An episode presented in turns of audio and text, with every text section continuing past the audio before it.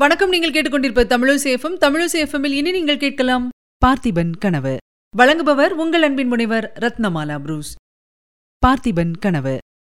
மூன்றாம் பாகம் அத்தியாயம் எட்டு வேஷதாரி.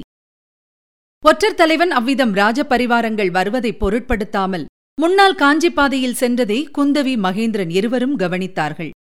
குந்தவியின் பல்லக்கும் மகேந்திரனுடைய குதிரையும் ஒன்றை ஒன்று ஒட்டியே சென்று கொண்டிருந்தன. மகேந்திரனுடைய தோற்றத்தில் குந்தவியின் மென்மையும் வனப்பும் நரசிம்மவர்மரின் கம்பீரமும் வீரமும் கலந்து பொலிந்தன. அண்ணனும் தங்கையும் அச்சாலையில் பவனி வந்த காட்சி கண்கொள்ளா காட்சியாயிருந்தது. ஓராண்டு காலமாக நரசிம்மவர்மருடைய ஸ்தானத்தில் யுவராஜா மகேந்திரன் ராஜ்ய பரிபாலனம் செய்து வந்தான்.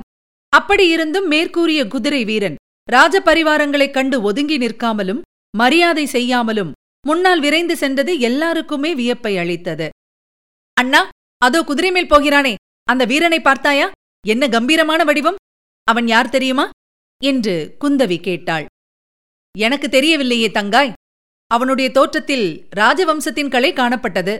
நல்ல ஆஜானு பாகுவாகவும் தோன்றினான். அவன் குதிரையைப் பார் இதற்குள் எவ்வளவு தூரம் போய்விட்டது? என்றான் மகேந்திரன். காஞ்சிக்குத்தான் போகிறான் போல் தோன்றுகிறது. ஒருவேளை அயல் தேசத்தானோ என்னமோ? இல்லாவிடில் இப்படி நம்மை கண்டும் நிற்காமல் போக மாட்டான் நாலு நாளைக்கு முன்பு துறைமுகத்துக்கு வந்த கப்பலில் அயல் தேசத்தார் ரொம்ப பேர் வந்து இறங்கியிருக்கிறார்கள். ஆகையினால்தான் தெரியாத முகங்கள் அதிகமாக காணப்படுகின்றன என்று குந்தவி சொன்னாள்.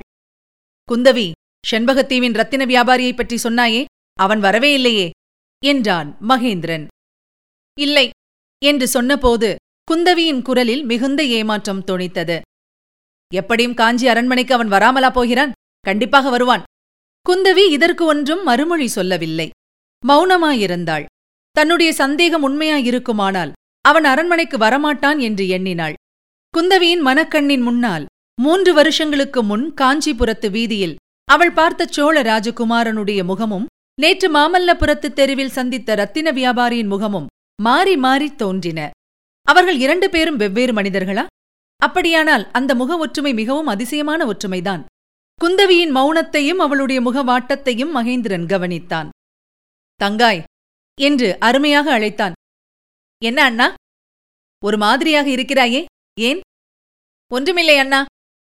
நான் ஒரு யோசனை செய்திருக்கிறேன். சொல்லட்டுமா? சொல்லு அண்ணா. அப்பாவிடம் நான் சொல்லப் போகிறேன். இந்த பல்லவ ராஜ்யத்தின் பாரத்தை அவர்தான் சுமக்க வேண்டும். என்னால் முடியாது என்று. ஏன் அப்படி சொல்லுகிறாய் அண்ணா? அவர் இருக்கும்போது நான் ராஜ்யம் ஆளுவது. சிங்கம் இருக்க வேண்டிய இடத்தில் பூனை உட்கார்ந்திருப்பது போல் இருக்கிறது. தேசத்தில் எல்லாரும் அப்படித்தான் நினைக்கிறார்கள். கிடையவே கிடையாது அண்ணா. அதோடு எனக்கு வேறொரு முக்கிய காரியமும் இருக்கிறது. இன்னொரு தடவை கடற்பிரயாணம் செய்ய வேண்டும். இலங்கைக்கு மறுபடியும் போகப் போகிறாயா? இல்லை செண்பகத்தீவுக்கு போகப் போகிறேன். என்னண்ணா சொல்கிறாய்? ஆமாம் விக்ரமனை மன்னிக்க வேண்டுமென்று அப்பாவிடம் கேட்கப் போகிறேன். பிறகு செண்பகத்தீவுக்கும் நானே போய் அவனை அழைத்து வரப்போகிறேன் தங்காய் நான் இந்த நாட்டுக்கு திரும்பி வந்து ஒரு வருஷம் ஆகிறது. இதுவரையில் ஒரு தடவையாவது நீ சிரித்து நான் பார்க்கவில்லை. உன் முகத்தில் சிரிப்பை பார்த்துவிட்டுத்தான் இனிமேல் வேறு காரியம் பார்ப்பேன் என்றான் மகேந்திரன். இதை சொல்லும்போது அவனுடைய நா தழுதழுத்தது. அவனுடைய தொண்டை அடைத்துக் கொண்டது. குந்தவியின் கண்களில் நீர் ததும்ப பார்த்தது. அவள் சற்று நேரம் சும்மா இருந்துவிட்டு அப்பா சம்மதிக்க மாட்டார் என்றாள். நான் சம்மதிக்க செய்கிறேன். நேற்றே அப்பாவிடம் கேட்க வேண்டும் என்றிருந்தேன். ராத்திரி அவர் வரவே இல்லை. இன்று அவரை அவசியம் கேட்கப் போகிறேன். அப்பா சம்மதித்து நீ செண்பகத்தீவுக்கு போனாலும் என்ன பிரயோஜனம்? என்ன பிரயோஜனமா? எனக்கு ஒரு மைத்துனன் கிடைப்பான் அல்லவா? அது நடக்காத காரியம் அண்ணா. அந்த கர்வம் பிடித்த சோழ ராஜகுமாரன் பல்லவர் குலப்பெண்ணை மணக்க சம்மதிக்க மாட்டான் என்றாள் குந்தவி. அப்போது மகேந்திரன் கலகலவென்று சிரித்தான். தங்காய் எப்போதாவது உன் உருவத்தை கண்ணாடியில் பார்த்து கொண்டதுண்டா? என்று கேட்டான். போ அண்ணா என்றாள் குந்தவி.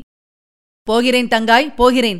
செண்பகத்தீவுக்குப் போய் அந்த சோழ ராஜகுமாரனை கட்டி இழுத்து கொண்டு வந்து உன் முன்னால் நிறுத்தி கன்னத்தில் போட்டுக்கொள்ள சொல்லாவிட்டால் நான் மகேந்திர பல்லவ சக்கரவர்த்தியின் பேரன் அல்லன் என்றான் யுவராஜா மகேந்திரன்.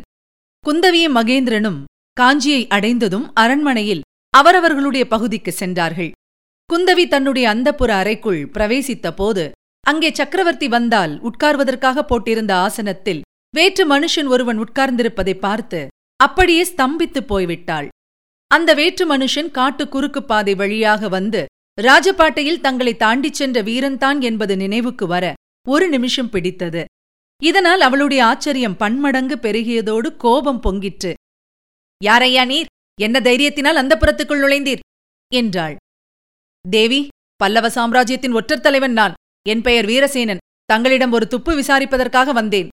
என்று அம்மனிதன் சொன்னதும் குந்தவியின் முகத்திலிருந்த கோபம் ஒரு நொடியில் குதூகலமாக மாறியது.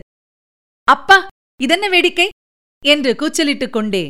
குந்தவி ஓடிப்போய் ஒற்றர் தலைவனுடைய தோள்களை கட்டிக்கொண்டு அவனுடைய பொய் மீசையை களைந்தெறிந்தாள் அப்போது ஒற்றர் தலைவர் இருந்த இடத்தில் நரசிம்மவர்ம சக்கரவர்த்தி காட்சியளித்தார் உங்களுடைய குரலை கொண்டுதான் அப்பா கண்டுபிடித்தேன்.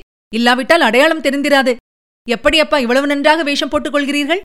என்று குந்தவி கேட்டாள். குழந்தாய் என் தந்தை மகேந்திர சக்கரவர்த்தி எனக்கு சொல்லிக் கொடுத்த வித்தைகளில் இதுதான் மிகவும் அருமையான வித்தை. என்றார் சக்கரவர்த்தி. இதுவரை நீங்கள் கேட்டது அமரர் கல்கையின் பார்த்திபன் கனவு. வழங்கியவர் உங்கள் அன்பின் முனைவர் ரத்னமாலா புரூஸ். மீண்டும் அடுத்த அத்தியாயத்தில் சந்திக்கலாம். இணைந்திருங்கள் மகிழ்ந்திருங்கள். இது உங்கள் தமிழோசி எஃப்எம். இது எட்டு திக்கும் எதிரொலை கட்டம்